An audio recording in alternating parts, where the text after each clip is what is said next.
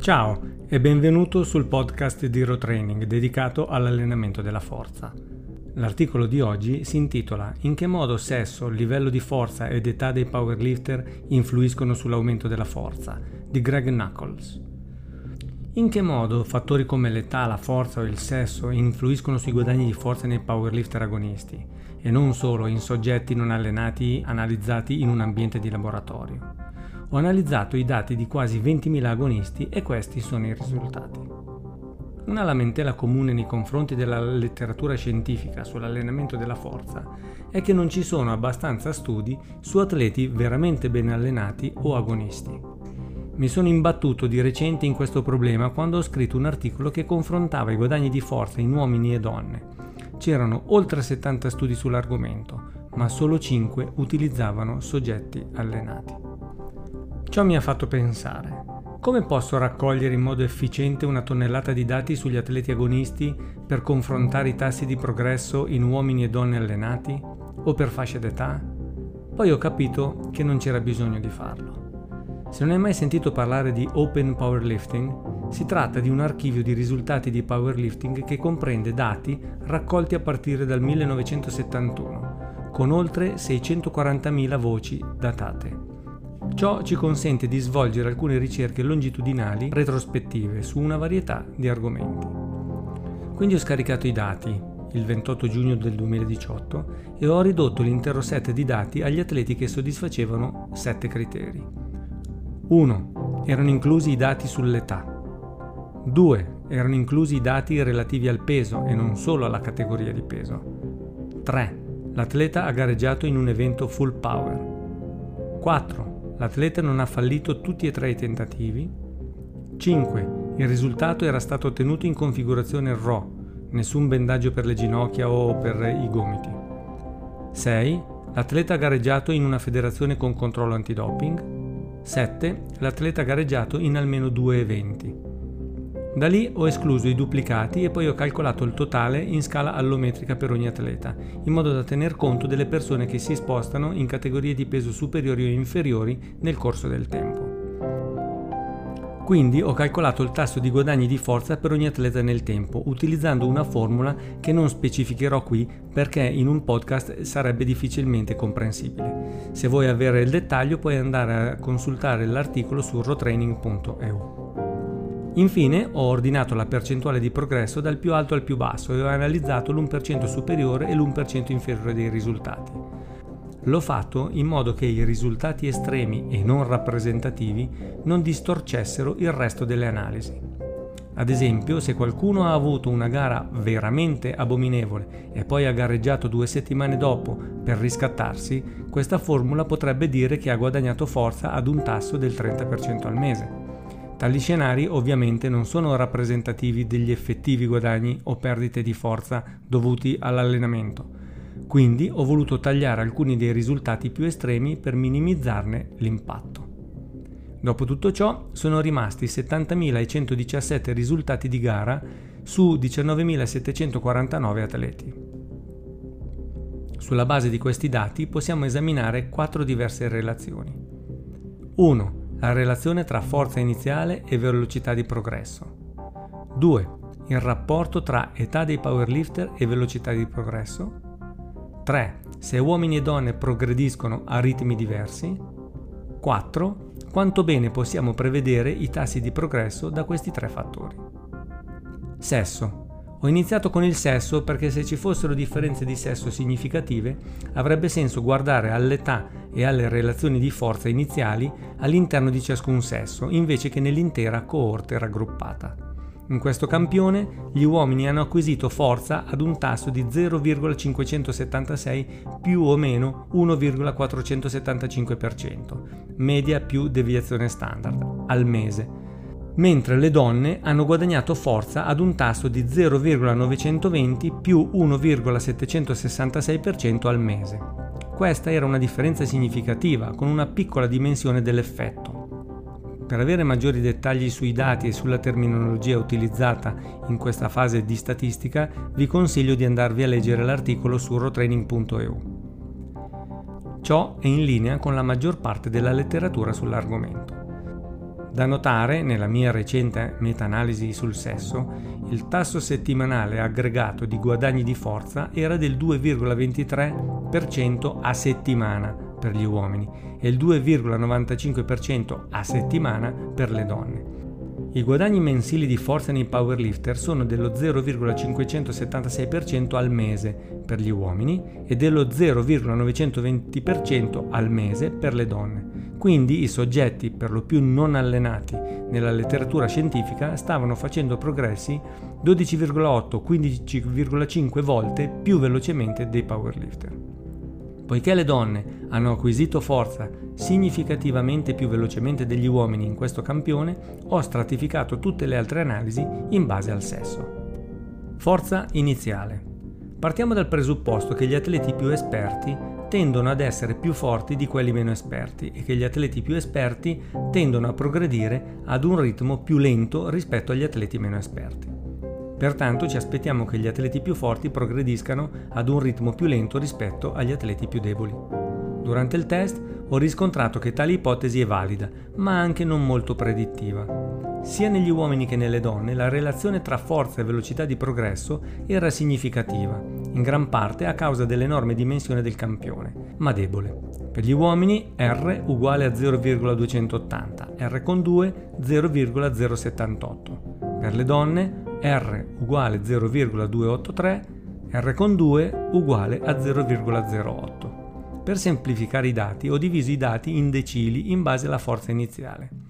Quindi ho tracciato il decimo, il venticinquesimo, il cinquantesimo, il settantacinquesimo ed il novantesimo percentile di progresso della forza all'interno di ogni decile.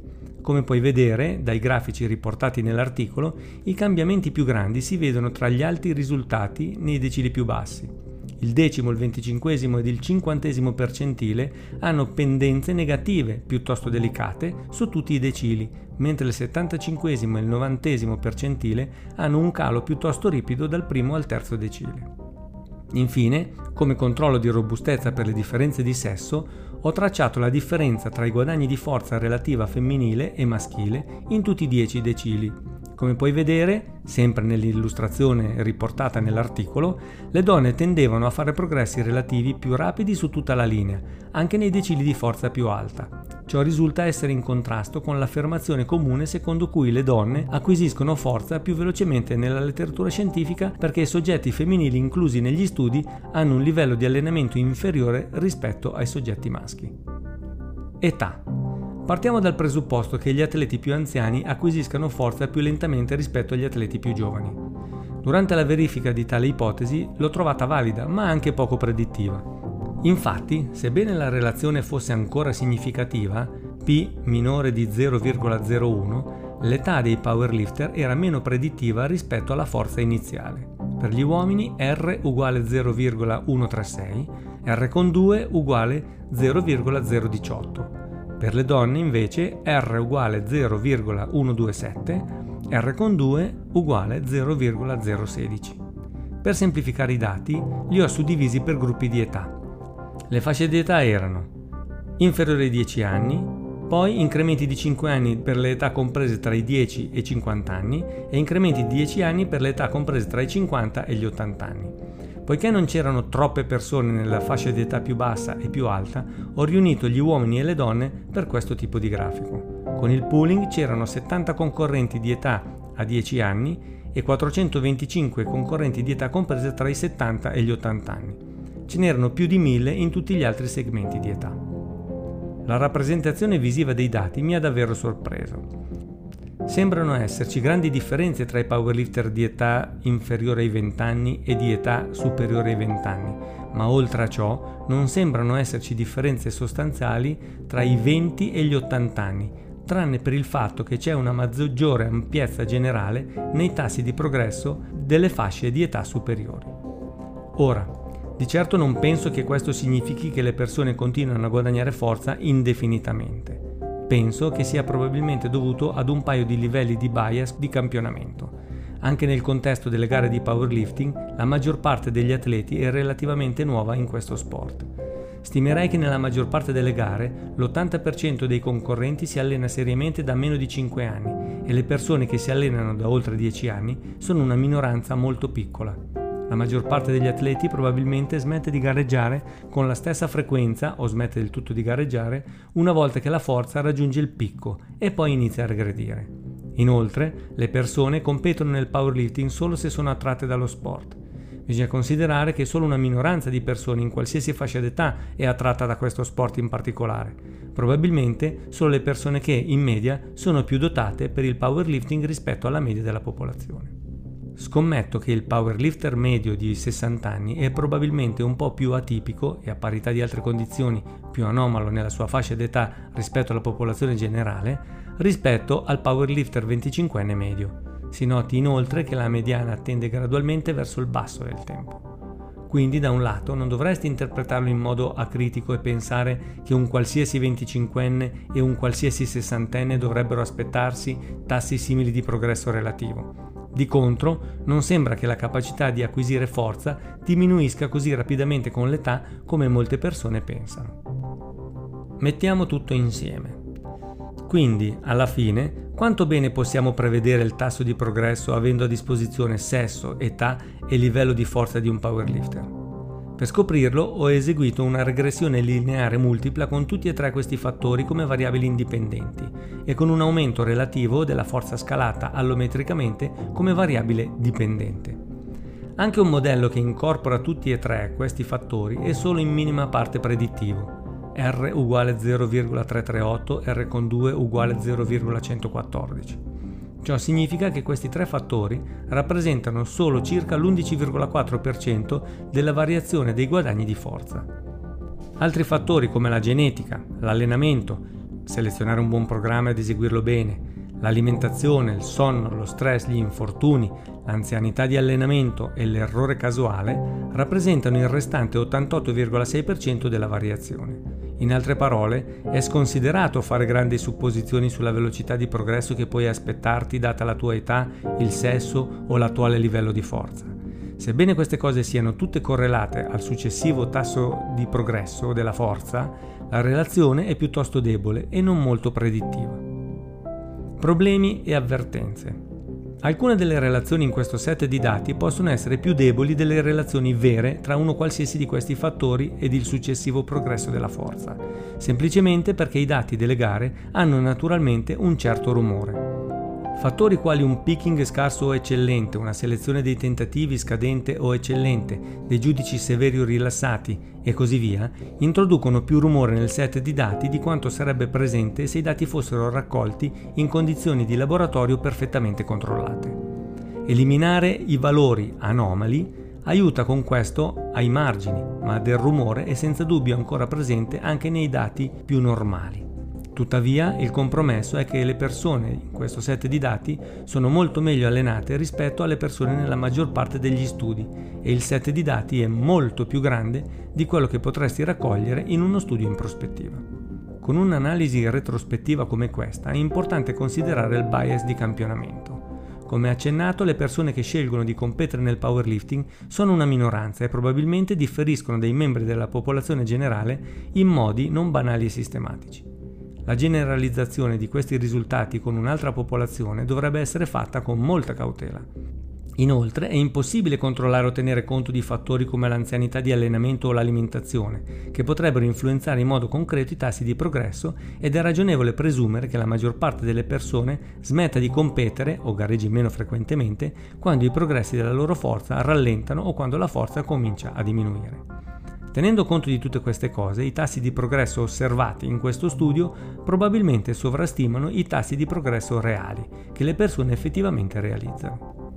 Infine, se un atleta ha gareggiato due volte, i suoi dati entrerebbero in questi modelli una volta, tasso di progresso tra due punti temporali. Tuttavia, se un atleta avesse gareggiato sei volte, i suoi dati sarebbero entrati in questi modelli cinque volte, tasso di progresso tra i sei punti temporali. Quindi è possibile che ci sia un bias in questa analisi a causa dell'influenza sovradimensionata degli atleti che hanno gareggiato più volte. Con un campione così ampio, l'influenza di qualsiasi individuo, anche se avesse gareggiato 20 volte, sarebbe minima, ma è possibile che le persone che competono più spesso differiscano sistematicamente da persone che non competono così spesso, il che introdurrebbe un bias.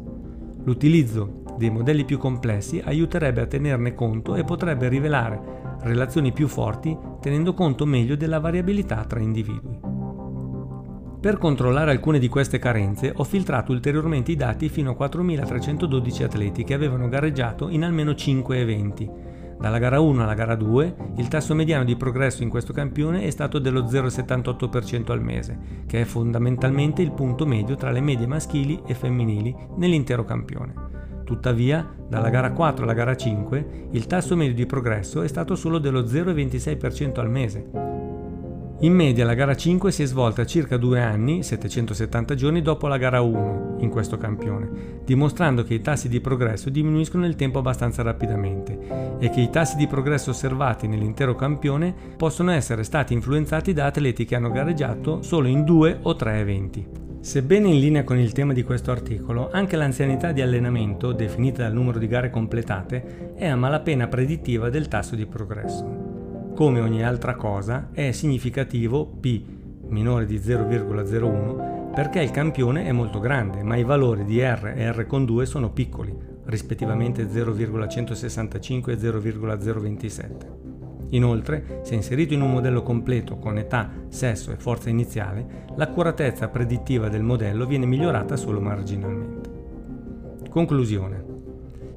In conclusione, c'è molta variabilità tra le persone e i fattori più diffusi per prevedere il tasso di progresso, livello di forza, età, età di allenamento, sono sì associati ai tassi di progresso stessi, ma le relazioni sono molto più deboli di quanto la maggior parte delle persone sembri credere. L'effetto dell'età sembra essere limitato principalmente alle persone di età inferiore ai 20 anni e l'effetto della forza iniziale sembra essere limitato principalmente al 20-30% circa dei powerlifter più deboli. Inoltre, in linea con la maggior parte della letteratura sull'argomento, le donne powerlifter sembrano ottenere guadagni di forza relativa più rapidi rispetto ai maschi, anche se c'è una tonnellata di variabilità e la differenza è associata solo a una piccola dimensione dell'effetto. Gli effetti della variabilità individuale, cioè la genetica, la selezione di un buon programma di allenamento e in realtà l'allenarsi duramente, l'attenzione a ciò che accade fuori dalla palestra, dormire, mangiare bene e ridurre al minimo lo stress, evitare gli infortuni e stabilire aspettative elevate per te stesso sembrano prevalere di gran lunga sugli effetti dell'età, del sesso, dei livelli di forza iniziali o anche, fino a un certo punto, dell'anzianità di allenamento. In chiusura vorrei ringraziare Open Powerlifting per il mantenimento di un database di così alto livello e gratuito. Se desideri scaricare i dati per curiosare un po', puoi farlo seguendo il link che ho lasciato nella descrizione del podcast. Prendi in considerazione la possibilità di fare una donazione al loro Patreon per mantenere le loro attività operative. Sei appassionato di allenamento della forza e non vuoi perderti nemmeno una puntata del nostro podcast? Iscriviti al nostro canale e accetta le notifiche, così sarai sicuro di non perderti nemmeno una puntata. Alla prossima! Raw Training. Allenati dove vuoi. Allenati con quello che hai. Allenati con metodo Domina i tuoi demoni.